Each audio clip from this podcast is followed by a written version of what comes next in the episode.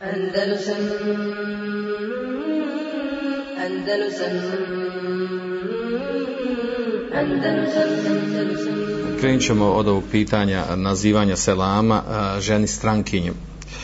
Ženi strankinji, misli se ovdje muslimanki naravno. Po tom pitanju je zanimljivo da imamo ovaj da imamo mnogo stavova učenjaka, otprilike neka četiri stava učenjaka. Prvi stav učenjaka je da nije dozvoljeno ženi strankinje nazivati selam. Drugi stav učenjaka da je dozvoljeno ako je ako smo sigurni da to neće izazvati fitnu. E, naravno ovdje po fitnom odmah da naglasim, po fitnom se misli da pokreni određeni e, da nazivanje selama ženi i e, njenu uzraćanje muškarcu, strancu, da, do, da to pokrene određena osjećanje, da povoda za razgovor i da budu jedno drugom fitna. Zbog toga, jel, kada je, kada je osoba sigurna od toga, po ovoj skupini učenjaka, po drugom stavu učenjaka, kaže e,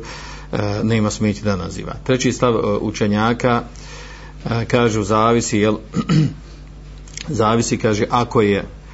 žena e, mlada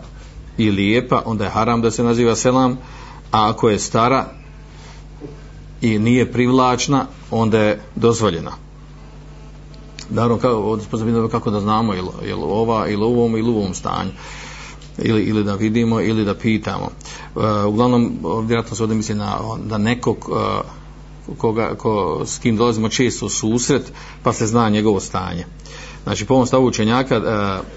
znači, zabranjeno je mladim i lijepim ženama, mladim i lijepim ženama da se naziva selam, a starijim ženama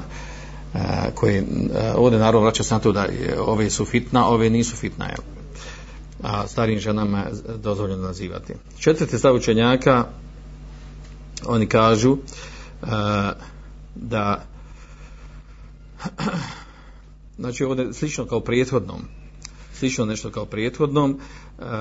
s tim da ne uslovljavaju za, e, za, za mladu ženu s tim da uslovljavaju da mladu ženu da bude lijepa i da bude fitna. Znači uopšteno ako je mlađa, mlađim ženama da nije dozvoljeno a da starijim ženama na anama i ženama u godinama da, da je njima dozvoljeno nazivati bez, e, bez tog ograničenja ili fitna nije fitna. Znači, ovo je ono što su, što su naveli učenjaci u svojim knjigama i ovo je zanimljivo, znači, ovaj, o, o, ovakvi stavovi vjerovatno su možda mnogima nama čudni i izgledao kao možda i strogi jel? Pogotovo na našu, kad pogledamo na, spustimo na našu stvarnost u nas je fitness ovaj, svakako jel, po pitanju žena u svakom smislu, u svakom kontekstu ne? i sad ako, ono da kažemo jel, pa, ovaj, zar mi baš i taj zar mi selam baš taj jel, prijesudan kad ostalo sve jel, dolazimo u situaciju kontakt sa, sa ženama nekad e, nužno, nekad jaka potreba, a nekad onako je od što šeitan na, navede. Uglavnom, e, nek ću reći, pa dobro šta je argument, otkud im dokaz za ovo, da se uopšte jel, dođe do toga da je uopšte zabranjeno ili da je u određenim stanima dozvoljeno od, od, određenim zabranjeno, dozvoljeno i tako dalje. Uglavnom, ovaj, osnovni dokaz i argument sa kojim se ovdje barata, to je eh, ono fiksko pravilo eh, sedu zarija, zatvaranje puteva koji vode u, u fitnu ili hašetu i iftitan. Znači zatvaranje puta koji vode u haram ili, ili e, strah od, od toga da osoba upadne u fitno. Ovo je poznato pravilo, jel? E, zatvaranje puteva koji vode u haram, e, ono je utvrđeno, ustanovljeno na, na osnovu mnogih drugih šarijaskih tekstova e, koji su e, iz, koji se, eh, iz kojima je došla zabrana da se nešto radi, znači imam neku stvar u osnovi je haram, a onda zabranje da se rade mnoge radnje oko toga koje ne bi, da ne bi dole u taj haram, poput zinalka recimo. Zinalk sam po sebi haram, a onda su mnoge druge radnje i okolnosti eh, koje bi mogle odvesti u haram zabranjene.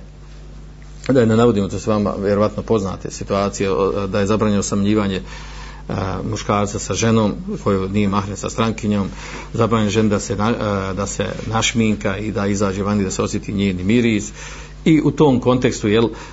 znači to su sve smisao tih zabrana došlo baš da ne dođe da, da ne bi došlo do situacije da se, da se stvori okolnosti i uslovi da, da odvedu u privlačnost između dva rašta spola da bi to odvelo u zinalog. E, I zatvara se putovi koji vodi u to pa je to jel ustanovljeno kao opšte pravilo e, opšte prihvaćeno pravilo kao, kao fikski princip ili e, i dokaz sa kojim se dokazuje zakazuju zakazu određeni propisi. Znači to je u ovom, u ovom ovdje pitanju najjači argument to znači da se e, da je da je obaveza da zatvori e, put putevi zatvora, da koji vodi u haram ili da se spriječi to, da se spriječi da se ne upadne u fitno. A onda se dobro postavlja pitanje da će reći pa dobro, a šta ćemo sa onim mnoštvom hadisa, šerijskih tekstova u kojima je došlo od poslanika sallallahu alejhi ve sellem da je razgovarao sa ženama, da je odgovarao na selam, bi imao kontakt sa njima i tako dalje. Odgovor učenjaka na, na, na ovo na ovu zapitanost i ovaj prigovor to da je poslanik sallallahu alejhi ve sellem e, kako kažu masum ili ma'mun min fitna da je poslanik sallallahu alejhi ve sellem E, sa te strane e, zaštićen da je siguran bio da neće upasti e, da sa te strane u, u fitnu u kontaktu sa ženama i da je bilo u stvari jel, da je bilo potrebe da ima kontakt sa ženama zbog, zbog, jel, zbog propisa pašnjavanja propisa vjeri. A ono što se prenosi od ashaba da su, da su razgovarali neki ashaba da su razgovarali kontaktirali sa ženama to se kaže svodi juhmel ala emnil fitne. To se svodi na to da je bila, da su bili sigurni od fitne da neće taj kontakt odvesti u fitno ili kada, a kada se prenese neka, neka e, neki eser ili čak i neki hadis jel, koji govori o okolnostima gdje se razumije iz njega da su razgovarali, kontaktirali e, neko sa e, nekom ženom, strankinjom, E, da je tu riječ ili da je tu bio njen mahrem e, ili da je u pitanju obaranje pogleda ili treća situacija da, da su se dešavali ti kontakti e, ti kontakti prije nego što je došla naredba naredba odvajanja muškaraca od žena, odnosno naredba hijjaba od petoj godini po hijđi, kad je došla naredba hijjaba, tada je došlo i da se odvajaju muškar, muškarci i žene, osim u nužnim situacijama kada, kada nema druge mogućnosti. Eh, od Aisha radijallahu anha se prenosi da je rekla eh, da je Allah poslanik eh, sallallahu alejhi ve sellem rekao njoj ja Aisha hada Džibrilu yukre alejki selam kaže ovo je Džibril kaže kaže naziva tebi prenosi tebi selam. Pa kaže ona qalet qultu wa alejhi selam wa rahmetullahi tera mala nera kaže uh, ona odgovorila naravno na selam uh, e, kaže mi, uh, ti vidiš ono što mi ne vidimo. Uh, odnosno jel uh, kaže u hadisu došlo kaže uh, turidu rasulullahi sallallahu alejhi ve sellem misli uh, misli na Allahu poslanika sallallahu alejhi ve sellem uh, ovaj ovaj događaj kao i onaj od hadisa od Muhani ovaj ovaj mutafekun alejhi hadis da je, da je Džibril uh, selamio Aisha radijallahu anha. Također hadis od Umuhani uh, eh, mutafekun u kojem je došlo uh, da je Umuhani radijallahu anha, da je ona došla Allahom poslanik sallallahu alaihi sallam wa huwa yagtasil fasal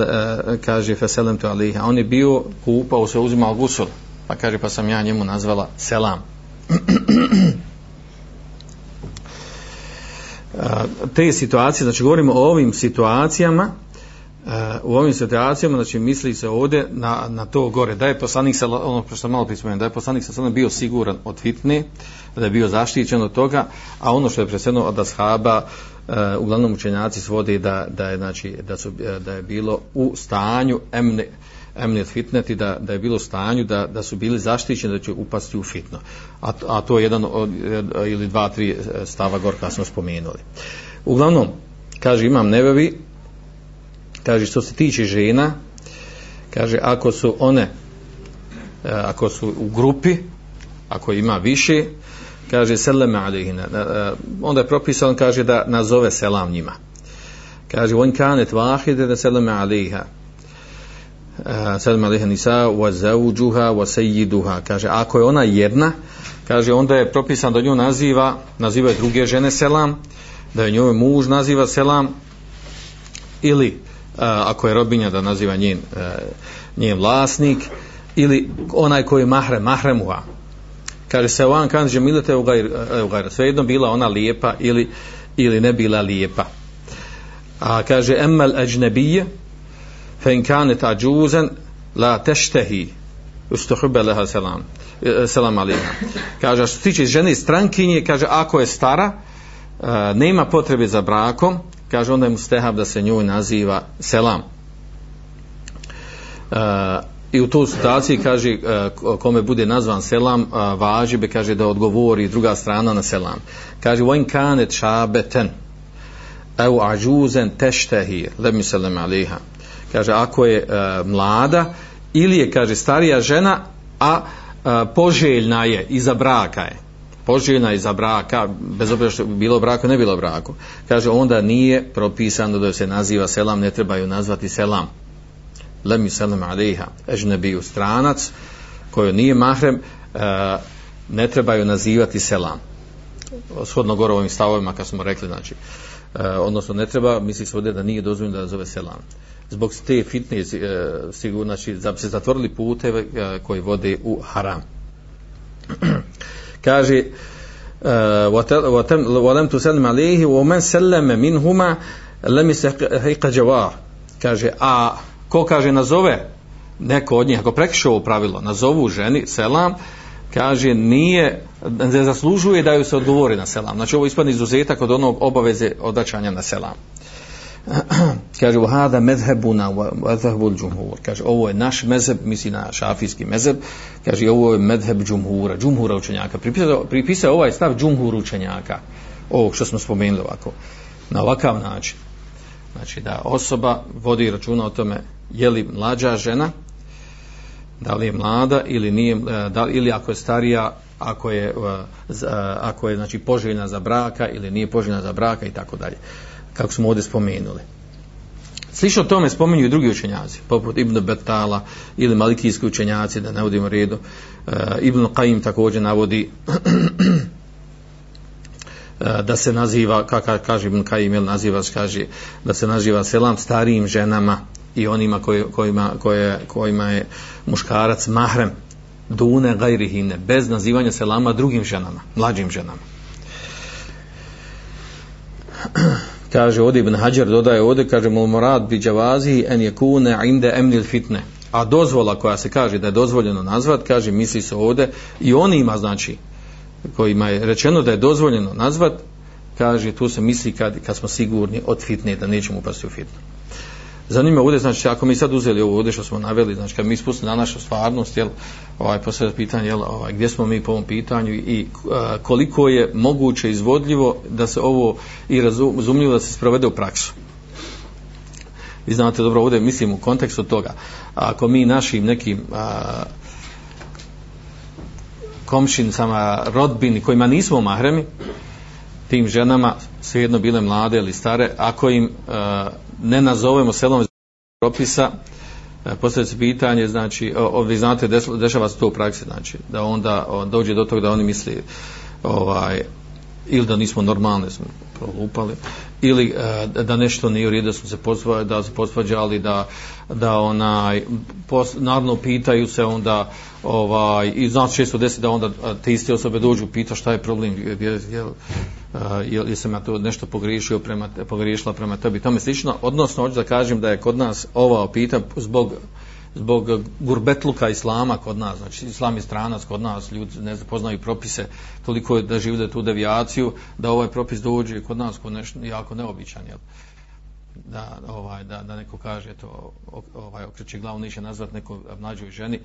Eh, ženi selam, misli se od onih kojima, koji su bliže, koji su, kojima, eh, s kojima živimo duže vremena, pogotovo ako se to desi, znači osoba, ako je, kako mi ono kažemo, u džahalijetu, dok se nije praktiko vjeri, imao kontakt sa tim ženama i onda on se vrati vjeri i onda kad primijeni ovaj propis. Znači to vi znate u praksi kako ste to ovaj ovaj teško poima i teško može shvatiti da bi da se ne bi u negativnom kontekstu razumjelo. Eh, odnosno jel postavlja se pitanje jel ovaj eh, da li je da li je ovaj bolje ovaj da li je bolje kod nas da se naziva selam onima koji se ne drže vjere, mislim onda ne drže vjere, ne praktikuju, ne praktikuju vanštinom propise vjere, a sebe smatraju da su muslimani i zaslužuju da se naziva selam i treba im nazivati selam, kao što došlo Adisa Efšu selam, uh, u nekoliko hadisa širite selam e, mustehabe da se širi selam da se naziva ljudima selam. A, ovaj, ali ovo pitanje toga da, da te ljudi neće razumjeti ako bi ti nekom ko tebe zna do juče te znao i bio u kontaktu s tobom ili od rodbine ili od kom, e, komšija i sada spustimo ovaj propis ovaj da se dođe u stanje to da, da se da, da ta druga strana razumije o čemu se radi zašto ne nazivamo zašto ne bi nazivali seza, selam ovaj bojati se da tu treba zaista vremena i da treba trud na kraj krajeva priznati da mnogi od nas možda nisu znali za ovaj propis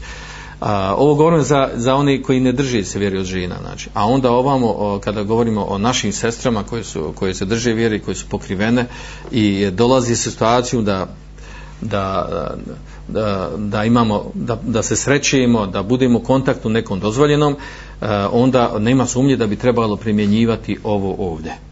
Znači nema sumnje da bi trebalo primjenjivati ovo ovdje. U najmanju ruku ovo što svojnje imam nebevi mimo ova četiri stava da neko kaže pa dobro šta je ispravno od stavova? Ova, ispravno su ovaj jedan od ova tri četiri stava ova, ova treći i četvrti stav pardon, ova dva zadnja stava znači da se, da se mlađim ženama pogotovo ako su, eh, ako su eh, znači uopšteno mlađim ženama ne treba nazivati selam a ne treba kad kažemo ovdje znači ženci kažu haram ovaj, a da starijim ženama e, koje nisu poželjne i izazovne po izgledu nisu poželjne za braka e, da je njima dozvoljeno u osnovi da naziva selam. Znači da, tako, ta, to bi trebalo primjenjivati. E, ovdje znači opet navodim ono što kaže ima nebe ovdje se misli ako je žena naiđe sama. Ali ako ona je grupa drugi, grupi žena grupa, najmanja grupa je od dva pa naviše ili od tri naviše? Dva ili tri? I to imaju e, dva stava učenja. Jedni kaže najmanja grupa je dva, a jedni kaže najmanja grupa je troje.